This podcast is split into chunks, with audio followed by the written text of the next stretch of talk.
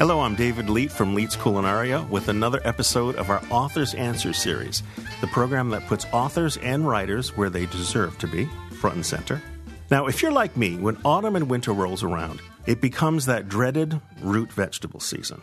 And at first, it's all fun. It's like carrots and rutabagas and parsnips, oh my. And then it becomes rutabagas and parsnips and carrots, oh God. After a while, you get bored because what I do is, after a while, it's just chopping up the root vegetables, tossing them in olive oil, putting them in the oven, a little salt and pepper, and that's it. Well, our guest today has done something very interesting. She has taken 28 root vegetables, made 225 recipes out of them, so you have absolutely no excuse to get through autumn and winter with nothing but chopped vegetables in the oven. My guest is Diane Morgan. Welcome, Diane. Hey, welcome, David. And your book, of course, is titled Roots. Roots. Exactly. You and Alex Haley Jr. have something in common. Now, I do have to say this, and yes, it's coming. I feel it coming. Where did the root of the idea come for this book? Now, forgive me, I just had to say that. I'm sure It's all right, David. I dug deep. The, the puns go on and on.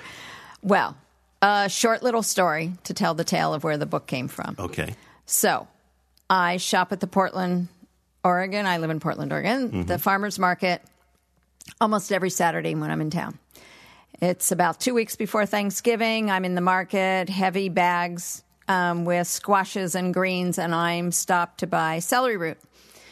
And I pick up two celery root, and I'm picking up a third, and this woman stops me and she, what is that? I'm like, oh, it's celery root. And she, what do you do with it? It's kind of ugly. And I proceed to tell her that it can be eaten raw and cooked and mashed and made into soup, and it's fabulous. And I buy my celery root. She doesn't buy it. And I walk on, and two stalls up, I stop and I see this long stick like root, and I pick it up and I turn to the farmer. I'm like, what is that? And he said, Oh, that's burdock root. I'm like, Really? What do you do with it? and there was this circular story going in my head. And I thought, Wow, I'm a food professional. I've been in this, I've been writing books for almost 25 years. And I thought, Wow, I don't know burdock root. She doesn't know celery root. What's going on? So I went home and I went through all my cookbooks and I went to the library and I went to the bookstores and I thought, okay, here's this book that I want. I want the Bible of root vegetables. I want tons of recipes to go with each root. And that book doesn't exist. So I'm going to write the book. So you filled a niche. I filled a niche. So it was selfish. It was Purely selfish. You wrote the book you wanted to have. exactly. which is usually the best books, by the way, in the end. Now, I don't know if you remember this, but I do. About five years ago, you and I were sitting in a Starbucks. Do you remember this? I do. And you were saying that you wanted to write a book about root vegetables, and you wanted it to be a big book and an important book and a comprehensive book. And you just didn't know if it was really going to be worthwhile and people are going to receive it. How well has the book been received? Because you're on book tour right now. The first inkling was that the day the book came out, it went into a second printing. That was pretty great. It's getting a lot of press, and people are getting it. You know, all these people are shopping in farmers markets. They're getting CSA boxes. I just met a few people today in a cooking class, mm-hmm. and they're in New York City, and they're getting CSA boxes. And of course, in my head, I'm thinking, where are you putting all those? And gardeners. I've I've just met lots of gardeners who put in winter gardens, and they're turning the soil and pulling out rutabagas and turnips and going, what do I do with these things besides put them in the oven and roast them and and boring, boring, and what else can I do with them? How did you decide on 28 root vegetables and why these particular ones? Well, so 28 individual roots are all edible roots that we will see either grown locally or in a Hispanic market or in an Asian market.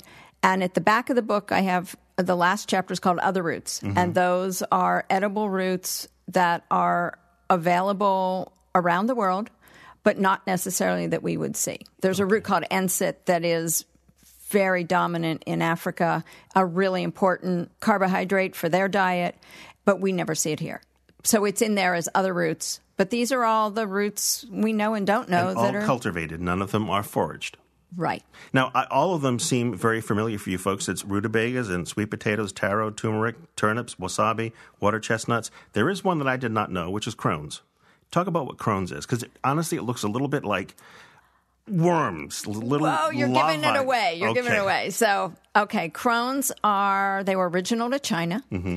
they made their way into well, they made their way into Southeast Asia, and then um, and they made their way into Europe. And where they really caught on is in France, and the French love them. And in fact, three years ago, I was in Lyon, France, over Christmas time, and uh, we had an apartment, and I'm shopping in the market, and there next to the bin of potatoes and onions was a bin of crosnes. I was jumping for joy because there they were, these little grub like Exactly. tubers, except that they are incredibly delicious. What do they taste like? They're they're crunchy like a water chestnut would be, but they're they have this lovely nuttiness to them, almost like a little bit like a pine nut. And so, what the French love to do with them, imagine this: they love to um, simmer them in truffled cream. that's not a that's not a Nothing stretch. is bad. But once cream. I once I played with them and tasted them, I turned them into I'm like, wow, like so what if I made a fritter out of these? Like we have corn fritters and Mm-hmm. we're gonna have crosne fritters. And I put some curry in and they were fabulous. And I thought, well, wouldn't these be good with some parsley, garlic, and peppered bacon? And I did a saute with them.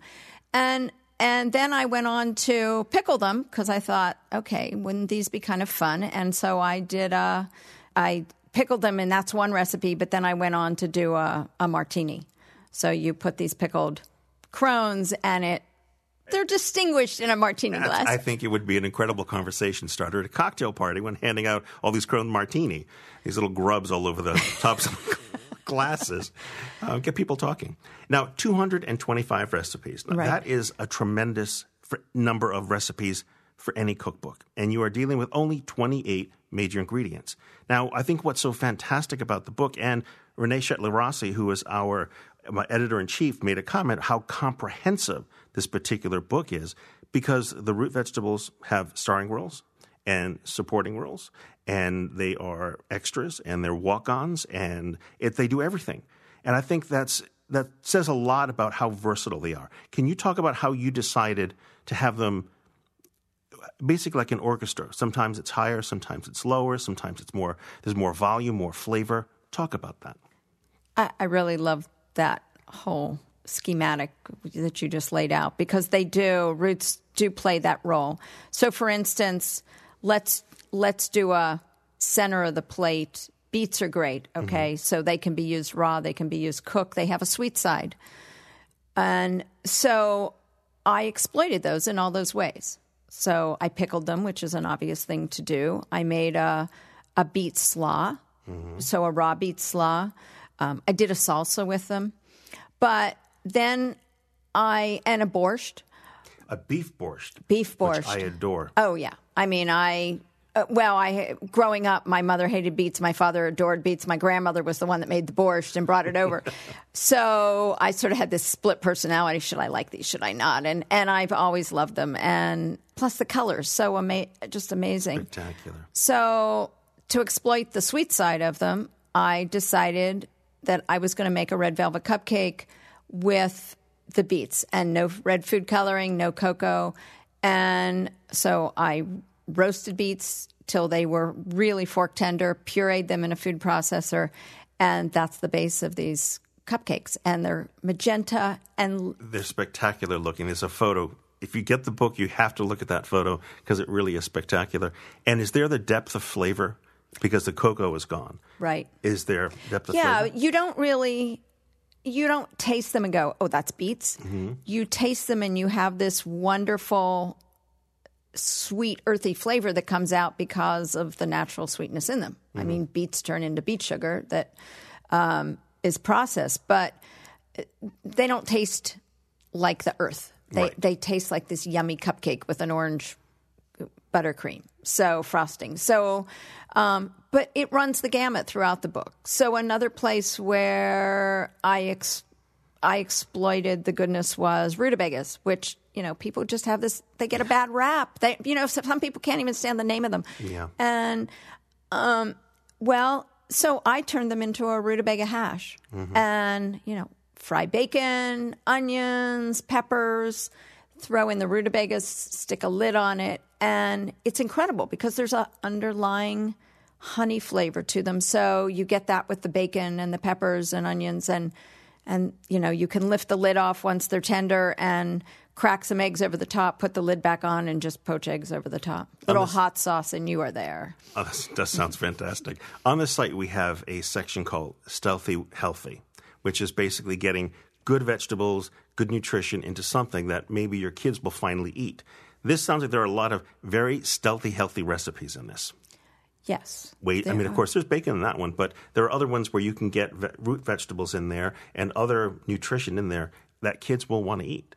Right. And I mean, sweet potatoes Mm-hmm. are, while we think of them as the more common, um, they are at the top of the list of all vegetables for nutrition.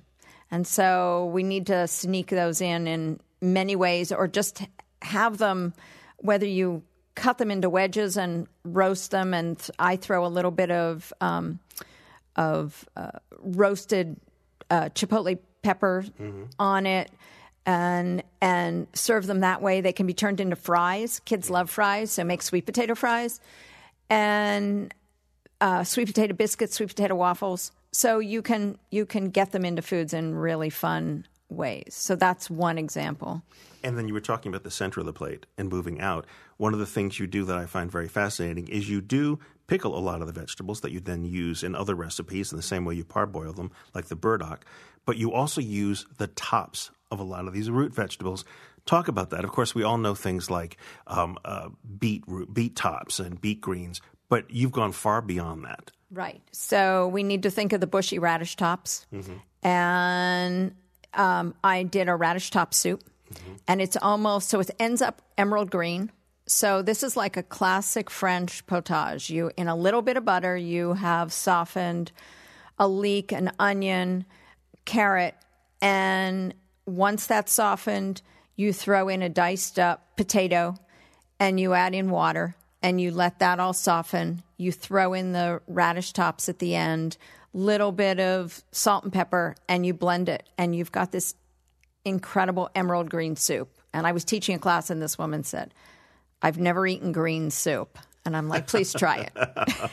and she loved it. And it's really, you think there's cream in it, you think it's actually, and it's actually a diet soup.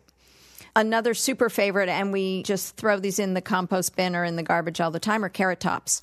And they're edible. And I did a carrot top pesto. So when all the basil goes away, and you can buy carrots with all those lovely feathery tops, use them. And um, I did a classic pine nut based garlic infused pesto. And you use it in all the ways you'd use regular pesto, but it's fabulous. And you also done some pastas. Yes. And talk about some of the pastas. I thought they were fantastic. One of them had a pesto, Right. a, uh, a green pesto on top. And I did a, um, this is where I used the little baby Tokyo turnips and their bushy tops, which also are incredibly delicious. And I did a farfalle pasta and I simply sauteed the little Tokyo turnips in, uh, I cut them in half, sauteed them in some butter, a um, little bit of salt and pepper, chopped up the greens, tossed it in to the cooked pasta, and it's simple and it's delicious. And you can embellish that beyond that, but I, I kept it really simple. That's important to keep it simple for a lot of cooks who are just beginning to uh, cook and experiment with food. Now, what would you say about some of the naysayers who would think, well, you know, I can't get this root vegetable, I can't get that root vegetable. All I ever see are carrots and parsnips and potatoes. Well, the interesting thing is I've been traveling around the country is what I'm seeing in the markets and in the grocery stores. And so, you know, we eat in all these ethnic restaurants. You know, we go to Thai places, we go to to Cantonese, we go to Japanese, and we eat all these roots that are in those foods: lotus root, ginger, um, galangal in in a in a curry based dish, and we see them if we shop at all in ethnic markets, and we don't know what they are. And it was true for me when I began the book. I mean, I didn't know one true yam from the next until I started working on this book, and yet um, they're used in those in those cuisines, and um, let's figure out wonderful things to do with them. And so you realize across many cuisines, some of these roots, like a true yam, exists. You see it in Indian cooking, you see, you see it in in African cuisine, you see it in Southeast Asian cuisine, and so let's learn to use them.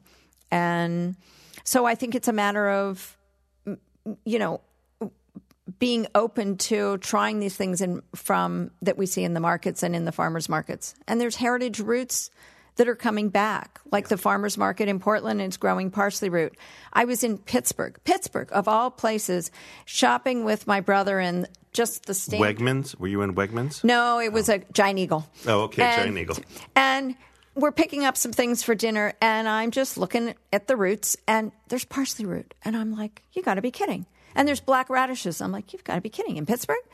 And I think it's just what is the ethnic population they're serving. And, um, and this was, I think, a broad population of people that are looking for these roots because that's what they grew up with. And it's taking advantage of that depending upon what area of the country you live in. Now, if someone is very much a potato, meat and potato person, and they were going to kind of go from that middle of that bullseye out and be a little bit more experimental, what root vegetables would you say for them to start on? I wouldn't go right to the, the crosne. Stay away from that.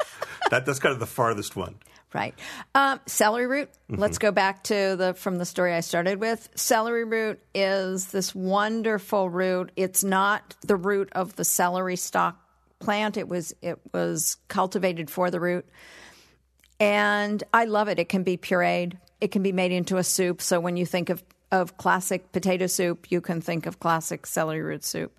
And you can think of potato salad and this I cut into matchsticks and make this wonderful tossed salad with celery, celery leaves, parsley, and celery root. Celery root.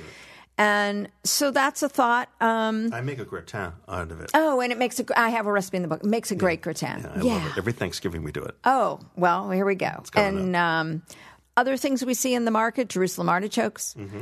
turnips that can either embellish a potato dish or be served in place of it.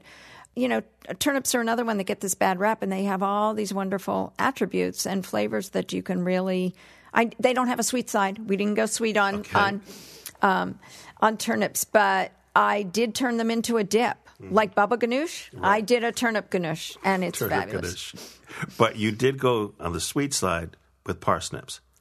I did. And I really do want to take a moment of silence here to give honor to you because you created a parsnip cake with a cream cheese frosting. It's triple layer. right. Talk to me about that because it stopped me dead in the, while I was flipping through the book the first time. Well, and there is this beautiful picture of it. So I kind of stole this idea. So there's a restaurant in Portland, Oregon called Clyde Common, which I adore. Mm-hmm. And on the menu was this parsnip cake. And I ordered it, and it was like a carrot cake, but with parsnips. And I'm like, and I didn't ask the pastry chef for the recipe. I went home and I took my favorite carrot cake recipe and that I had developed for a different project, and I substituted parsnips. And so this is the cake that has the coconut and the chopped walnuts, and the I used golden raisins because I didn't want the dark raisins with the parsnips because they're white, and mix that all into a oil and sugar beaten batter with cinnamon and nutmeg and, and the sweet spices and put it in three nine inch cake pans and baked them off and then did a, a cream cheese frosting with a tiny bit of lemon juice in it and layered it up, but I didn't frost the, sides. sides. So it just looks like autumnal and, and I just wanted it to be just this rustic looking cake and not the refined one where you even see where they go so far as to color the buttercream orange and put little carrots on top. Didn't do that. This is just a rustic, you know, swirl the cream cheese frosting on it on and the layers. it really is a beautiful cake. And I agree with you. It is autumnal, and it, it's a beautiful, towering creation. Well, Diane, I really want to thank you for spending some time with us and talking about roots and your 28 roots that you discuss and the 225 recipes. And I hope you at home go out and buy the book for the holidays. I think you'd really enjoy it. And also check out Diane's other 16 cookbooks. This is her 17th cookbook. Again, Diane, it was a pleasure, and I wish you best of luck with the book. Delighted to share the time with you. I'm David Leite, publisher of Leite's Culinaria, and you've been listening to our Author's Answer series. And I've got a little bit of news for you. We're changing, we're expanding here. This is actually our last episode of Authors Answer series, and I'm thrilled that I could share it with my friend Diane Morgan. We're starting a new program called Talking with My Mouthful, which picks up where our reading series that we had several years ago left off. It's going to be an exciting show. I'm going to have a guest host every time. We're going to have different segments, and I really do hope you'll join us. So while we prepare for the show's debut, which should be early 2013, I hope you'll go back into the library of this show and listen to some great interviews with some wonderful people like Dorie Greenspan, Lynne Rossetto Kasper, Sally Swift, Stephen Shaw, Grant Atkins. And of course, you can even listen to this podcast again with Diane Morgan. So tune in early next year for our new show, Talking with My Mouthful, because we know you'll be hungry for more.